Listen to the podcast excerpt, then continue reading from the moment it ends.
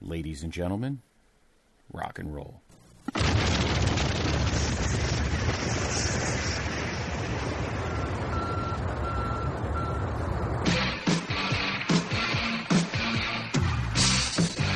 This podcast is a member of the Place to Be Nation family. Visit us at placetobenation.com, the only place to be in your pop culture world. Place to Be Nation Pop Experience. Welcome to today's edition of the Video Jukebox Song of the Day. I am Andy Atherton back with you, closing out here on a Friday, closing out on Valentine's week here. We've had lots of great breakup songs, jilted lover songs, what have you. And I'm going, probably this is, you know, we've had great ones here. I, this is probably got to be my favorite song of this, I guess, genre or this theme. And it is off the album Jagged Little Pill from 1995 by Alanis Morissette. It is You Oughta Know. Jagged Little Pill is such a great album. Keithy has done a couple of songs off it earlier. I kind of stole this from him, I guess, so to speak. But this, I, this song is really what put Alanis on the map. Like that's how everybody noticed her because the song was so good. It was the lead single off the album.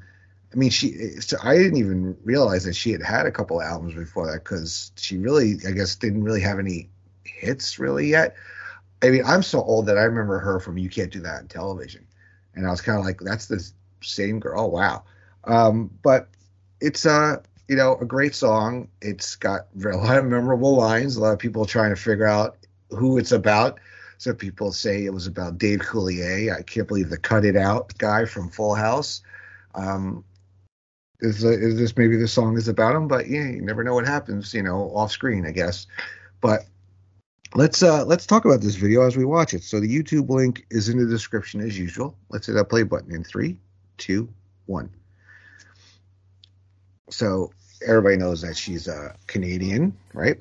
And she had a, a new manager here, and she moved away from her hometown from Ottawa. She goes to Toronto. She made a little progress, and then in Los Angeles, she uh, met producer Glen Ballard, which who she wrote this song it kind of she goes away from bubblegum pop to alternative rock with this uh, song here.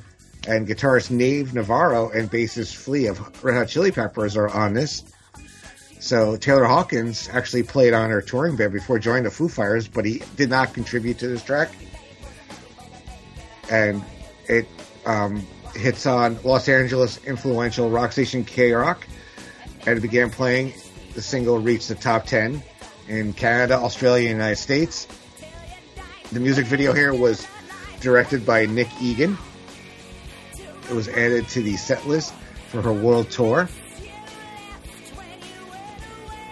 So the album, uh, you know, her first album actually went platinum in Canada, and her second album was kind of a commercial failure. So that's why she kind of like uh, went back to the drawing board and um, started writing with other people. So she never publicly identifies anyone as the ex boyfriend portrayed in the song. She said, Well, I've never talked about who my songs were about, and I won't because when I write them, they're written for the sake of personal expression. Uh, dinner. so, with all due respect to whomever may see themselves in my songs, it happens all the time. Okay. When you. Uh, we got the uncensored version there. Yeah, it's very uh, jilted. Basically, gets broken up with. The Boston Herald in 1997 reported that Coulier admitted there are lines that hit very close to home, especially the one about an older version of me and bugging him in the middle of dinner. Bob Saget once said in an interview that he was present when Morissette made that call during dinner. And of course, in a documentary, Jagged in 2021, Alanis denied that the song is about him. Other celebrities that have been rumored to be the lover in the song include Mike Peluso, who was a hockey player for the Devils, Matt LeBlanc, the actor who appeared in the video for her single Walk Away, and Leslie Howe, a musician and producer of Morissette's first two albums. So the song Uh, was only a modest hit in Canada at first, reached number 20 up there. But then it uh, kind of crossed over here. And let's see, where did it hit?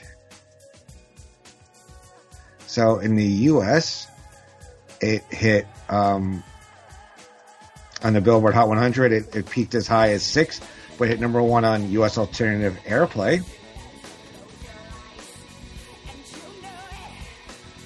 It was ranked number 12 on VH1's 100 Greatest Songs of the 90s in de- December 2007. It was nominated for three Grammy Awards in 1996, and it won Best Rock Song and Best Female Rock Performance, but lost out to Song of the Year to Kiss from a Rose. Additionally, um, it peaked at uh, About.com's top 10 Alanis Morissette's lyrics list, list number three. That's kind of a weird uh, honor to have, I guess. But definitely is one of those songs. So I had a friend of mine at the time, working at a club, and I remember driving her home, and she had just broken up with her boyfriend. This CD just came out, and she wanted to learn all the words to this song. So she played it over and over and over. And this was about a 35 to 40 minute car ride. And as much as I thought the song was great the first, second, third time, it just started to grate on me. And it had become a while before I could listen to the song again because it was just like, I mean, look, I understand she was pissed, she was hurt, she just had broken up with this guy.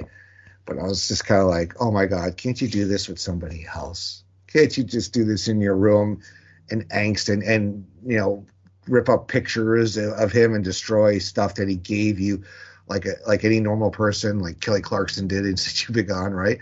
But anyway, it is what it is. And it is a great song, great breakup song, and a great album. And that's going to bring an end to our theme week.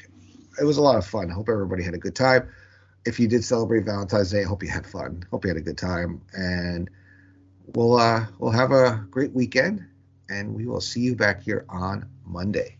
Take care.